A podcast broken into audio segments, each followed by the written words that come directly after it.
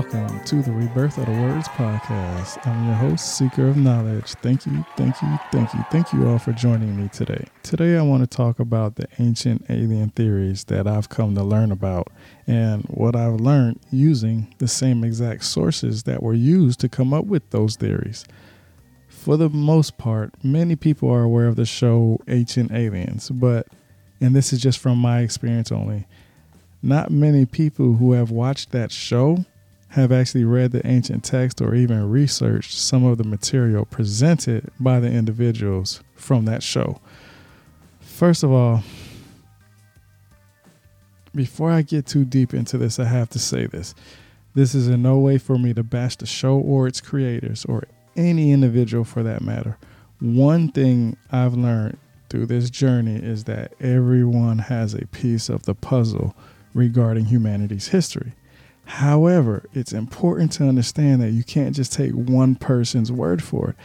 I say that because most of the encounters I have with people when it comes to talking about the Anunnaki, there is a person that most people like to refer me to.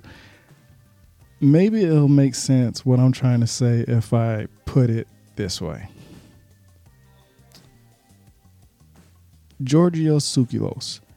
Many people who are familiar with the ancient aliens theories will be familiar with Georgios Tsoukalos, the dude with the hair, is what most people describe him as. In anyone who has watched the show Ancient Aliens knows who I'm talking about when I mentioned the hair guy. But many people admire him and believe what he says is entirely accurate. And there have been many times when he has mentioned Zecharia Sitchin. Even though Eric von Daniken is considered the godfather of ancient alien theories. Zecharia Sitchin gets the credit for the idea about the Anunnaki coming from a planet called Nibiru. This is from my experience. This is from what people tell me when it comes to talking about the Anunnaki. They say, go read Sitchin. So, whenever I share an article of mine through any social media or any type of website, the people who comment like to tell me that I should go watch that show, Ancient Aliens, and I need to read Sitchin's books. Sitchin is the one person people love to refer me to when it comes to the Anunnaki. And I've got to say this, let me clarify this. Listen, I have the book series, The Complete Earth Chronicles by Zecharia Sitchin.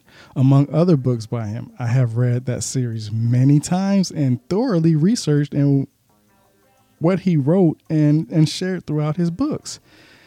And sadly, what people don't understand is that Sitchin used what was available to him. And he definitely got people talking. I'll get more into Sitchin's ideas at a later date, but for the most part, many people credit Sitchin for the Anunnaki theory about them being extraterrestrials and the need for gold for their home planet, Nibiru people always tell me, and I laugh a lot about it because obviously they don't they don't um, really read any of my articles that I have on my website www.rebirthoftheword.com, and I say that because I actually post my uh, article in social media websites, and they'll tell me to go read Sitchin, not knowing that hey, look, they didn't open up that that article and read what I wrote. But anyway. when I ask them if they read the ancient text for themselves, 99% of the time, they don't even know what I'm talking about. They only know of Sitchin. That's the only person they know. I mean, some of them would say Samuel Noah Kramer, some of them would say Michael Heiser.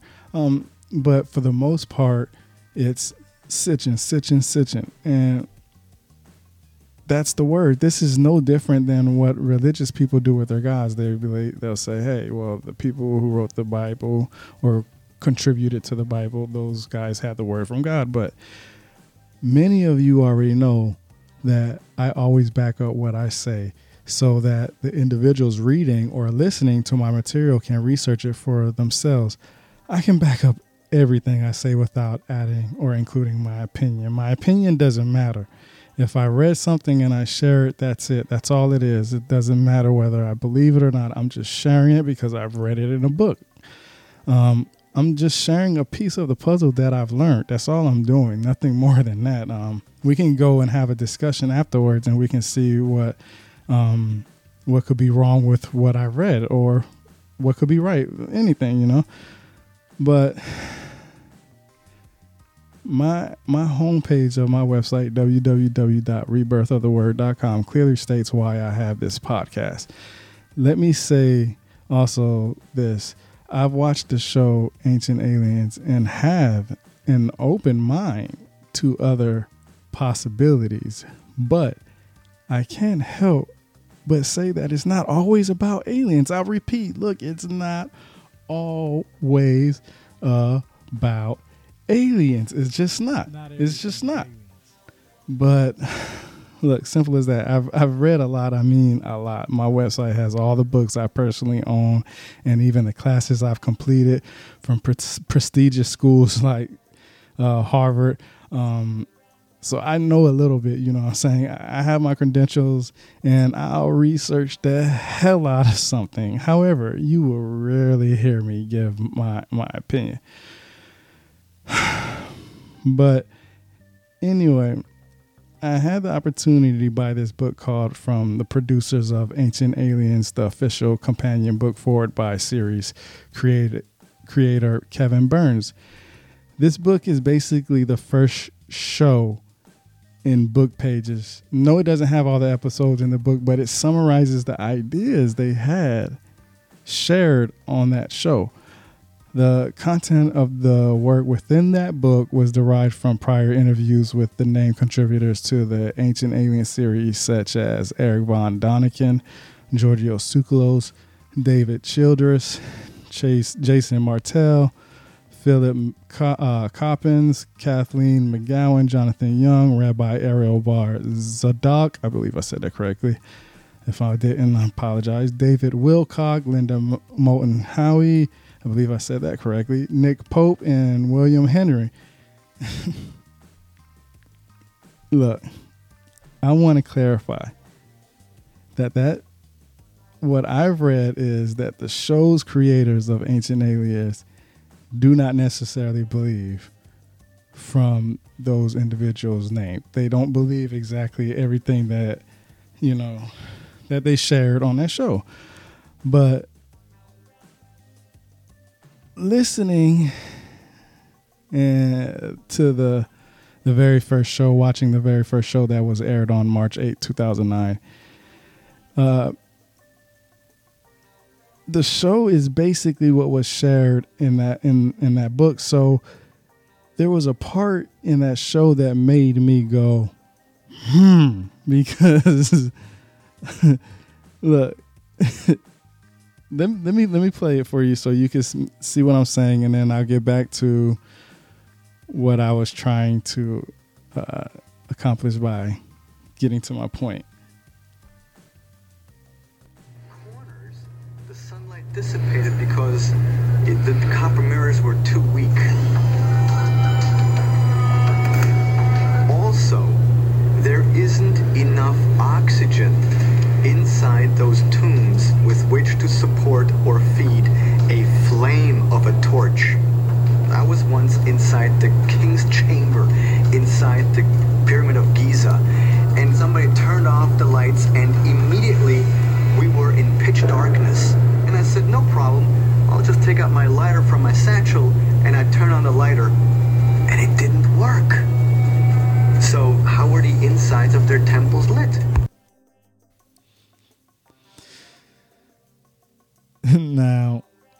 After him saying there wasn't enough oxygen for his lighter to be lit, I found that really intriguing. and I really did want to know what was the possibilities of what was used as a light source. So what I did was and this is what I researched first. I typed in Google exactly as I'm about to say most fires need how much oxygen to be lit. And what I found is that air contains 21% oxygen. And most fires require at least 16% oxygen to burn.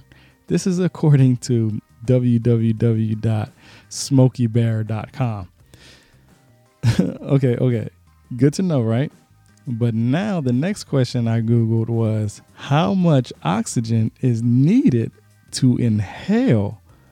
And what I found was that human beings need to inhale at least 19.5% of oxygen.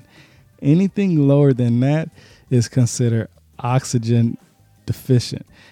And a human being can suffer adverse health effects when the oxygen oxygen drops below 19.5%.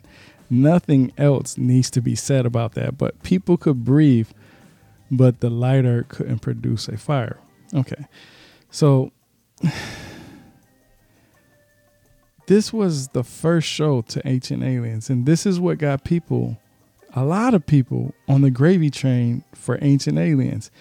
And many people absolutely find everything on that show to be accurate, but I mean, do I got to play it again? But exploring and researching what that show had to offer, I learned quite a bit. Here, I, will give you some examples because this is, I want to share with you what I read in the book, and it's very in- interesting. I've learned from watching Ancient Aliens, and many people believe that elongated skulls are linked to aliens. Now, there is no clear indication that aliens had these types of heads. And because individuals like David Childress, who gives credit to Sitchin, Zecharia Sitchin, about the idea of elongated heads being you know, an extraterrestrial thing. Childress says, and I quote from the book, this is a history, or, I'm sorry, this is a mystery to archaeologists. We don't know why ancient people did, did this. I'll say this again. I quote it. I'm going to say it again one more time. Childress says, and I quote, this is a mystery to archaeologists. We don't know why ancient people did this. So reading that, I decided to research some possibilities of why artificial cranial deformation was done. And I've learned that there were many different reasons why many people had elongated skulls, including social statuses. Look, not everything is aliens, okay? I'm, I, I get the idea and I love it. It's it's not it's great. Aliens. But I've learned that there were many different reasons for this. Words mean a lot, and you have to use them wisely. Um, I, the earliest written record I keep learning about when it comes to cranial deformation comes from Hippocrates from about 400 BC, but some skulls date back as far as 12,000 years ago show some type of intentional skull reshaping, and they were found in at an archaeological site in China. Could there be older ones than the ones that were found in China? Of course. I mean, I'm not saying those are the oldest. I'm just saying from what I've read so far. And I will continue to read and, and look for uh, dates that go back further and further. So it's just, it doesn't stop. I mean, a lot of people stop like to stop at, at the Sumerians and say the Sumerians had the first writing system, but you can clearly Google the first writing system and you'll see um, the writing system that there was on the eggshells on ostrich eggshells in, in, Africa. But I'm just sharing what I've read so far. There's way too much information out there for me to say conclu- conclusively what the truth is there have been some ideas presented that Neanderthals had elongated heads. So obviously, long heads have played a part or been a part of humanity's history. And there isn't enough evidence to show any theory to be more accurate than the other. I also learned about the Mangbetu people in Central Africa. I believe I said that correctly. If I didn't, it's spelled M A N G B E T U. They usually start the cranial deformation process when the child was about or is about a month old and continue and they continue to do it until the desired look was achieved. Um, the term that was used for that deformation was a uh, limpombo. I believe I said that correctly. If I didn't, it's spelled L I M P O M B O. Um, a lot of words that I, I didn't hear but only read. And this was done because it was a status symbol among the ruling classes. It denoted majesty, beauty, higher intelligence, and power. I mean, there was reasons why they did that. Okay, it wasn't just because aliens. I mean, let me continue. You can go to Google and search for the history of elongated heads, and you'll come to learn about the the macrocephali people. I believe I said that correctly. If I did, I'm sorry. I apologize. Look, like I said, words that I read, not not heard, but I spell it out as M A C R O C E P H A L I, and they were an ancient tribe of Africans or Indians who performed artificial cranial uh, deformation. But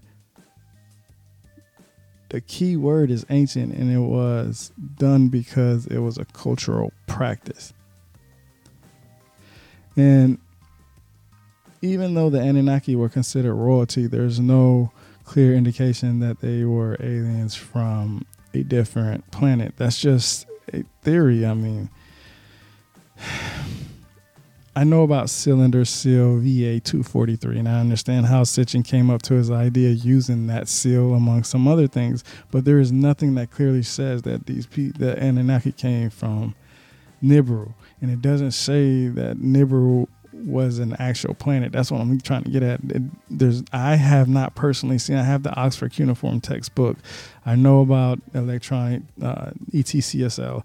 Um, like I said, there's just nothing that I've personally seen that says that these that the Anunnaki were actually aliens. But many people who have read from my previous uh, articles that I've written on my, written on my or published on my website or heard my previous uh, episodes from my podcast, uh, know that I love mentioning the electronic text corpus of Sumerian literature. From there, I'm able to read for myself what the ancient texts say about the Anunnaki.